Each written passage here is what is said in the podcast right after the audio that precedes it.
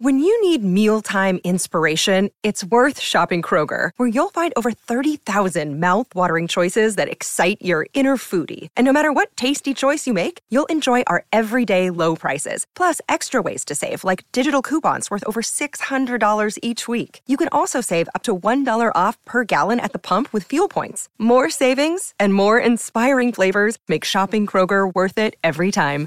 Kroger, fresh for everyone. Fuel restrictions apply. The following presentation is brought to you by the Mutual Network. Better living through audio.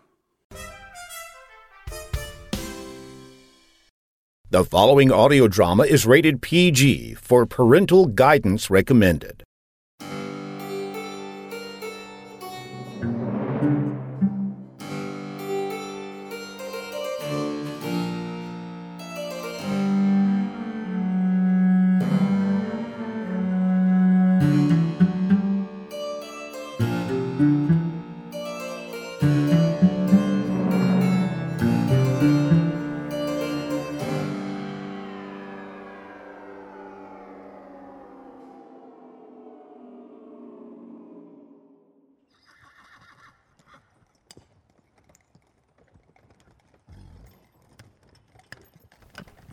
It was, as far as I can ascertain, in August of the year 1812 that a post chaise drew up before the door of Aswarby Hall in the heart of Lincolnshire.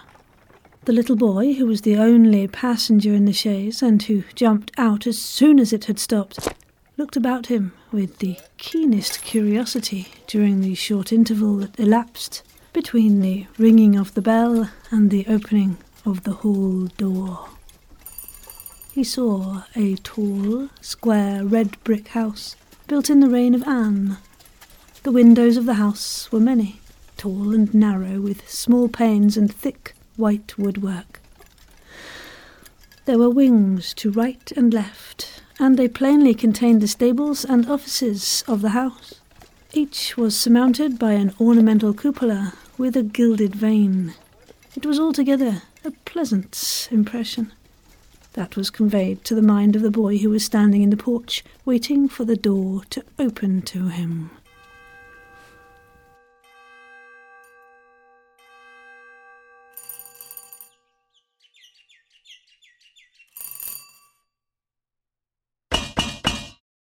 Is that him? Is that the boy? Yes, sir. And all the way from Warwickshire, too. Fetch the poor lad in, Parks. I must ask you again, sir, if this is, after all, a sound idea. Eh? Sound idea? What? Bringing such a boy into this house, sir. He's an orphan. We don't know him. Who could say what kind of trouble he might cause for you? Why, Parks, the boy is a relation. He's my cousin twice removed. Was I to leave him in that asylum in Warwickshire, eh?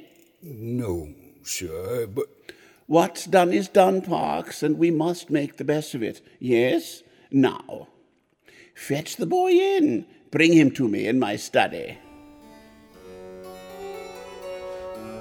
Mr. Jebediah Abney, the owner and chief resident of Aswarby Hall, the tall, the thin, the austere, was inclined to give his young cousin a kindly reception. The moment the front door was opened, he forgot his order to Parks and darted out of the study, rubbing his hands with delight. How are you, my boy? How are you? I don't suppose you remember me, eh? No, sir. Why, I'm your cousin, your cousin Jedediah, Jedediah Abney. I'm pleased to make your acquaintance, sir. My name is Stephen Elliott. Oh, a splendid lad. Such nice manners they teach you up in Warwickshire, eh? so, how old are you? Uh, that is, you're not too much tired, I hope, by your journey to eat your supper? Thank you, sir. No, I'm pretty well. That's a good lad. And how old are you, my boy? I'm 12 years old next birthday, sir.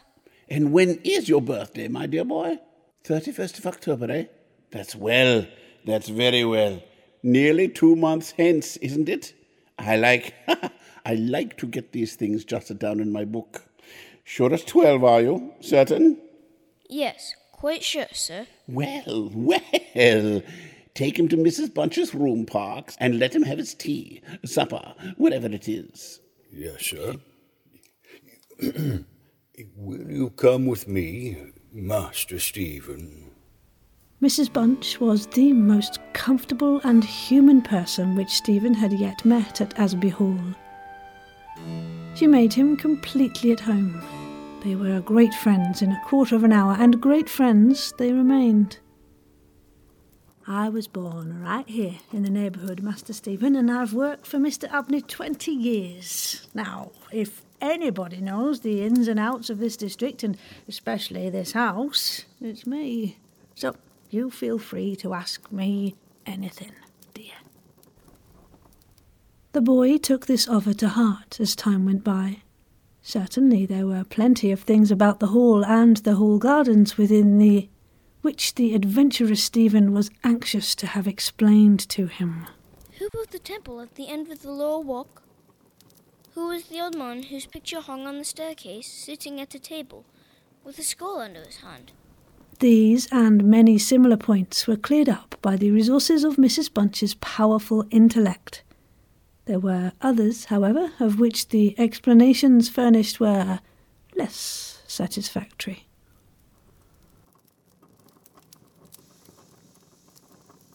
Is Mr. Abney a good man? Will he go to heaven? Good? Oh, bless the child. Oh, your master's as kind a soul as ever I see. Didn't I never tell you of the little boy as he took in out of the street, as you might say, this seven years back? And the little girl, two years after I first come here. No. Do tell me all about them, Mrs. Bunch. Now. This minute. Well, the little girl I don't seem to recollect so much about. yeah, I know Mr. Abney brought her back with him from his walk one day and give orders to Mrs. Ellis, as was housekeeper then, as she should be took every care with. And the poor child hadn't no one belonging to her. Hmm? No, she told me so her own self. And yeah, and here she lived with us a matter of three weeks, it might be. And then, whether she were something of a gypsy in her blood or whatnot, but oh, well, one morning she got out of her bed before any of us had opened eye, and neither track nor yet trace of her have I set eyes on since. Hmm, Her master was wonderful put about, and had all the ponds dragged, but well, it's my belief she was had away with by them gypsies. There was singing round the house for as much as an hour the night she went, and Parks, well, he declare as he heard them a calling in the woods all that afternoon. Hmm. Dear, dear. A hot child she was, so silent in her ways and all, but oh, I was wonderful taken with her. So domesticated she was. Surprising. And what about the little boy? Oh, that poor boy. he were a foreigner. Giovanni, he called himself. And he came a tweaking his hurdy-gurdy round and about the drive one winter day, and master had him in that minute, and asked all about where he came from, how old he was, how he'd made his way, where was his relatives, all as kind as heart could wish. But I went the same way with him. They're a unruly lot, them foreign nations, I do suppose.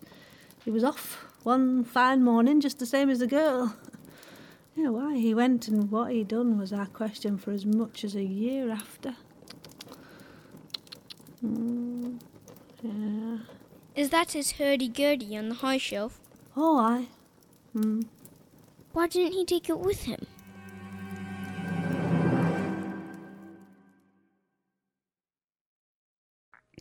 Now, Stephen, how much do you know about the sciences? The sciences, sir? Yes, mathematics, astronomy, spontaneous generation, chemistry, alchemy. Nothing at all, sir. Oh, my dear boy, how dreadful. Well, we shall endeavour to instill in you some scientific education. now then, what do you know about religion? I know that I am a sinner and that only the blood of Jesus Christ can save me from eternal damnation. yes, yes, yes, yes. Well, it seems as if you've been getting some religious upbringing. Anything else? Sir, Any other religions? Have you? are there other religions, sir?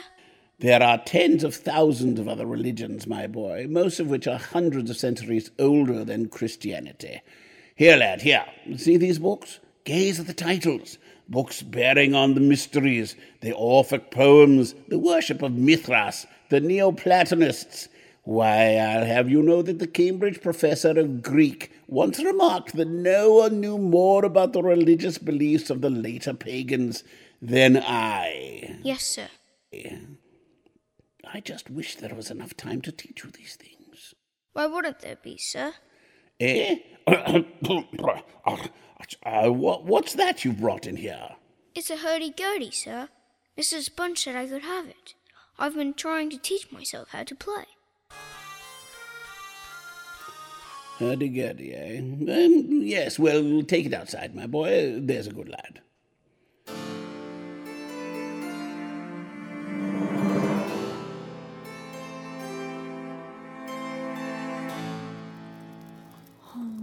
Word, Master Stephen.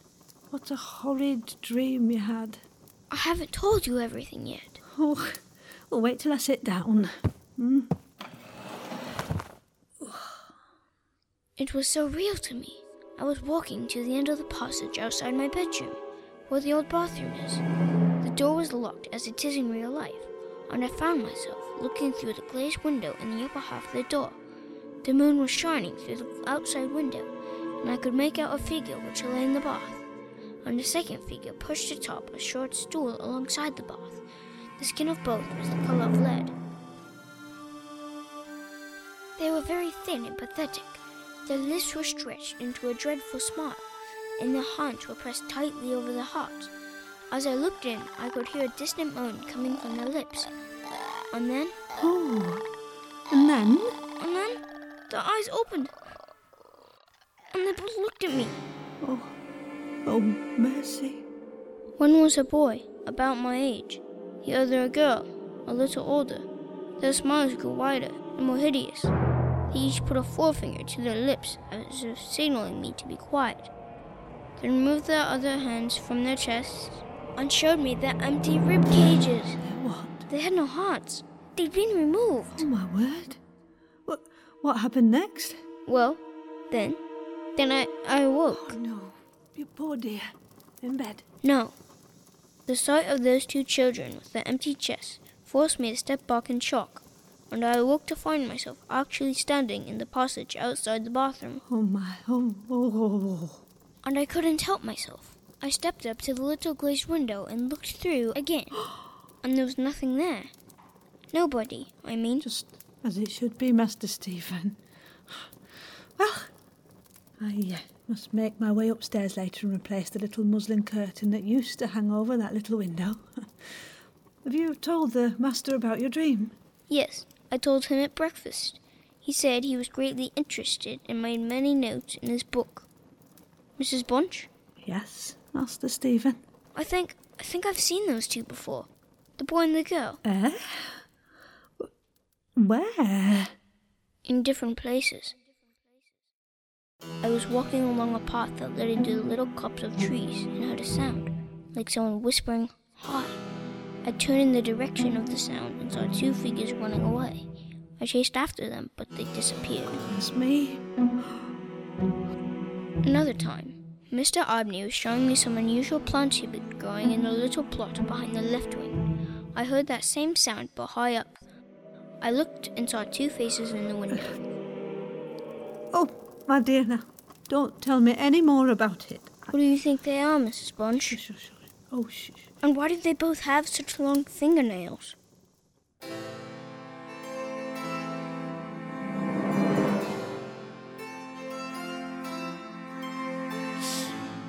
Samhain is coming, Stephen. Samhain. This time of year has always been considered a critical time for the young by the ancients. What is Samhain, Mr. Abney? It's the end of summer, the time of harvest, the beginning of the black part of the year. And of course, it coincides exactly with your birthday, October 31st. You, my good lad, will do well to take care of yourself. Shut your bedroom window at night and read the valuable remarks that Censorinus wrote on the subject. Two incidents occurred about this time that made an impression upon Stephen's mind. The first was after an unusually uneasy and oppressed night that he had passed. Though he could not recall any particular dream he'd had. The second was on the following evening. Mrs. Bunch was occupying herself in mending his nightgown. Gracious me, Master Stephen, how do you manage to tear your nightdress all to flinders this way? Look here, sir, what trouble you do give to poor servants that must darn and mend after you. There was indeed a most destructive and apparently wanton series of slits or scorings in the garment, which would undoubtedly require a skilful needle to make good. They were confined to the left side of the chest, long, parallel slits about six inches in length, some of them not quite piercing the texture of the linen. Stephen could only express his entire ignorance of their origin. He was sure they were not there the night before. But Mrs. Bunch, they're just the same as the scratches on the outside of my bedroom door, and I'm sure I never had anything to do with making them. Mrs. Bunch gazed at him, open mouthed, then snatched up a candle, departed hastily from the room, and was heard making her way upstairs. In a few minutes she came down. Well, Master Stephen, it's a funny thing to me how them marks and scratches gonna come there. Hmm? Too high up for any cat or dog to have made 'em, much less a rat. Oh, for all the world, like a Chinaman's fingernails, as my uncle in the tea trade used to tell us of when we was girls together. I wouldn't say nothing to Master, though. Hmm? Not if I was you, Master Stephen, my dear. And, uh, well, just turn the key of the door when you go to your bed won't you? I always do, Mrs. Bunch, as soon as I've said my prayers. Oh, that's a good child. Always say your prayers, and then no one can't hurt you. Hmm. All right, my dear, let me get back to my mending so you can get to bed at a decent hour.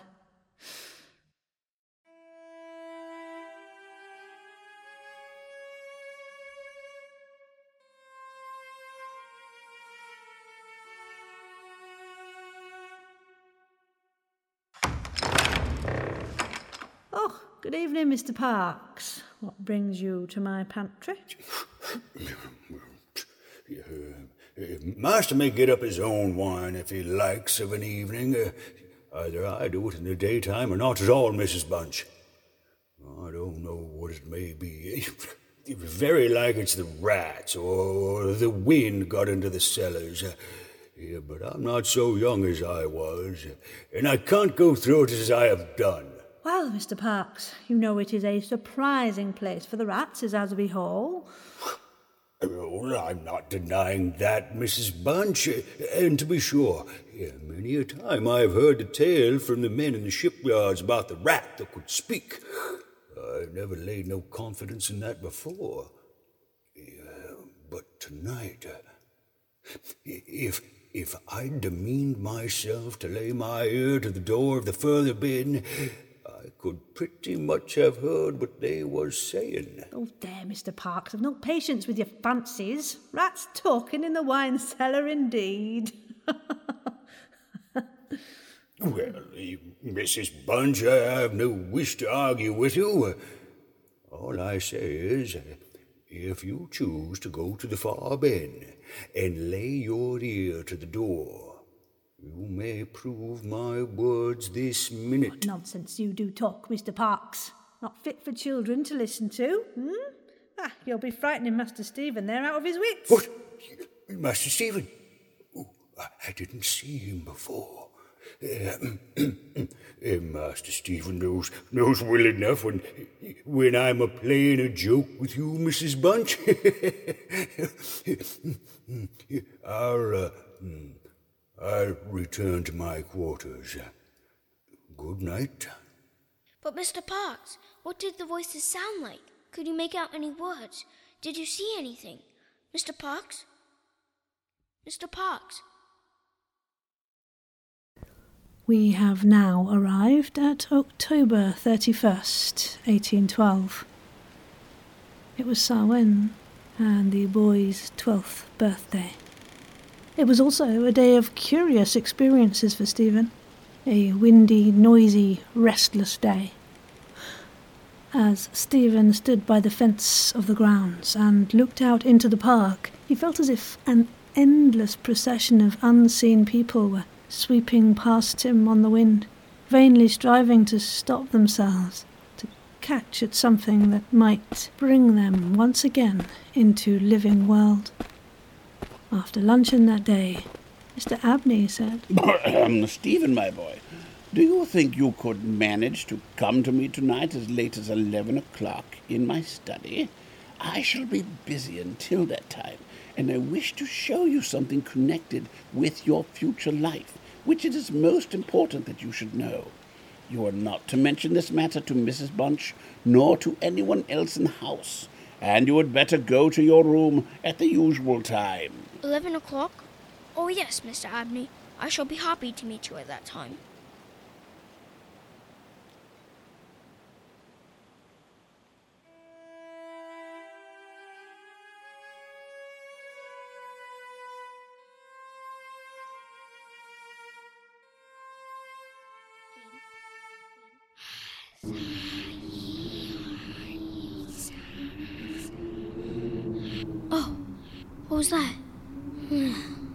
Heard something.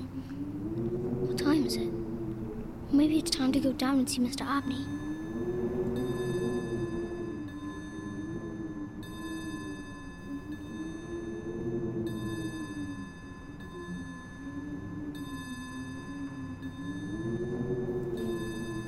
Ten o'clock. I've got an hour. What is that noise? Is it coming from out on the ground?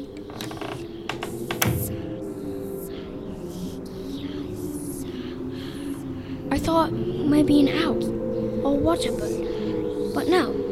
Are they coming near? The sound seemed to be floating about among the shrubberies. Eh? Oh, now I can't hear them. No, whatever it was, it's gone. If only it wasn't so infernally dark out there. Who's behind a cloud? Ah, here it comes. Who's that down there? On the terrace? Looks like a boy and a girl. Oh, oh no, no. It's it's the two I saw in my dream. The boy and the girl stood side by side, looking up at the windows, whilst the girl stood still, half smiling, with her hands clasped over her heart. The boy, a thin shape with black hair and ragged clothing, raised his arms in the air with an appearance of menace and of unappeasable hunger and longing. The moon shone upon his almost transparent hands, and Stephen saw that the nails were fearfully long and that the light shone through them as he stood with his arms thus raised. He disclosed a terrifying spectacle. On the left side of his chest, there opened a black and gaping rent.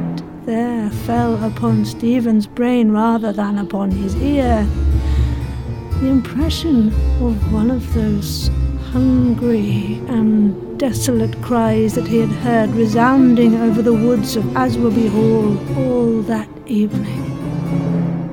In another moment, this dreadful pair had moved swiftly and noiselessly over the dry gravel, and he saw them no more. Inexpressibly frightened as he was, he determined to take his candle and go down to Mr. Abney's study for the hour appointed for their meeting was near at hand. The study opened out onto the front hall on one side, and Stephen, urged on by his terrors, did not take long in getting there.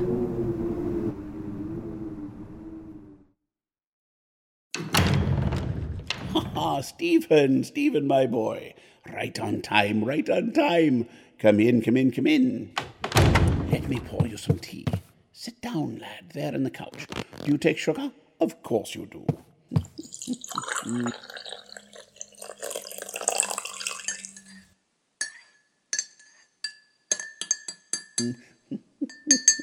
Drink up. It's a chill night. It'll warm you.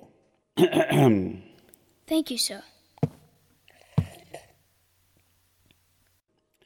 Now, my boy, as I indicated earlier today, this is a very important night for you. Your twelfth birthday, coinciding with Samhain. Drink your tea, there's a good lad. Christianity sought to dull the effect of Samhain by calling it All Hallows Eve, don't you see? now, allow me to explain why I wanted to see you tonight. It was a belief, very strongly and generally held by the ancients, that by enacting certain processes, a very remarkable enlightenment of the spiritual faculties in man may be attained. That, for example, by absorbing the personalities of a certain number of his fellow creatures, a man may gain a complete ascendancy over those orders of spiritual beings which control the elemental forces of our universe. Do you understand, Stephen? Not exactly, sir. I'm so tired. What did you. Eh? no matter. It is recorded of Simon Magus that he was able to fly in the air, to become invisible, or to assume any form he pleased, by the agency of the soul of a boy whom, to use the libelous phrase employed by the author of the Clementine Recognitions, he had murdered. I find it set down, moreover, with considerable detail in the writings of Hermes Trismegistus that similar happy results may be produced by the absorption of the hearts of not less than three human beings below the age of 21 years.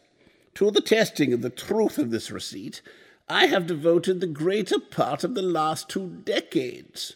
The first step I effected by the removal of one Phoebe Stanley, a girl of gypsy extraction, on October 30th, 1792.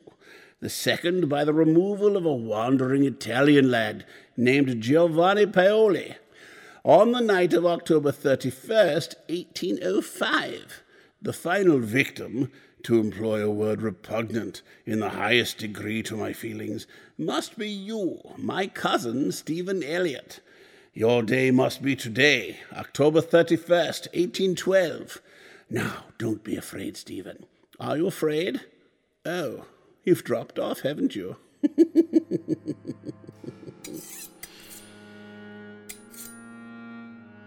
best means of effecting the required absorption is to remove the heart from the subject while he still lives, to reduce it to ashes, and to mingle the ashes with about a pint of some red wine, preferably port. The remains of the first two subjects were not difficult to conceal. A disused bathroom for one, a wine cellar for the other. Some annoyance may be experienced from the psychic portion of the subjects, which popular language dignifies with the name of ghosts. Ha! But the man of philosophic temperament, yes, will not attach importance to the feeble efforts of these beings to wreak their vengeance on him.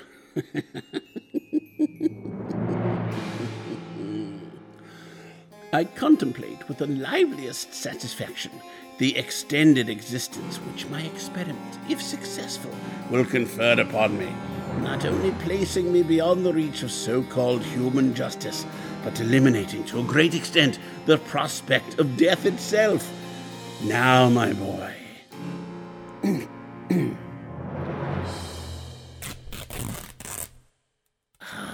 cousin, I feel the quiet beating of your heart. I have grown quite fond of you in the short time you have been with us. Yes, I have. But I have a feeling that you would understand and accept what I am about to do. Eh? What's that? Who the devil are you two?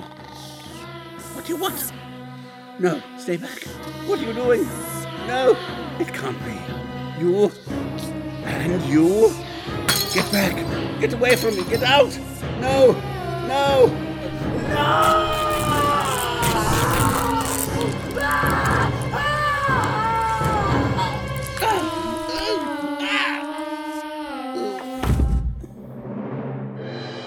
Stephen was found next morning asleep on the couch in the study. He told Mr. Parkes that he could not remember anything that had happened the previous evening.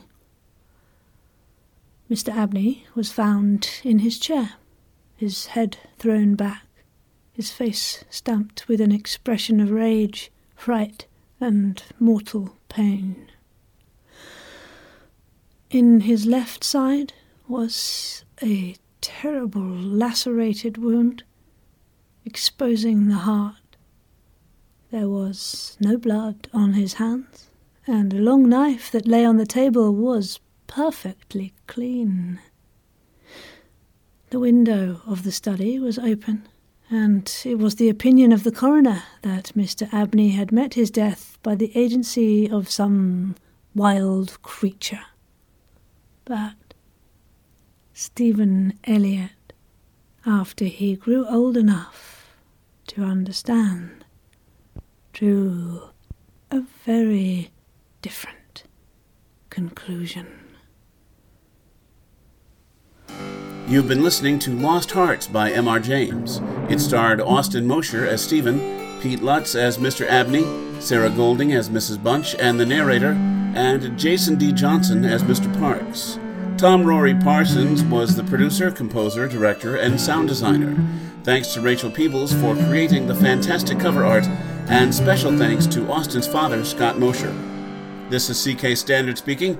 Lost Hearts by M.R. James was originally published in 1895 and was adapted specially for this production by Pete Lutz.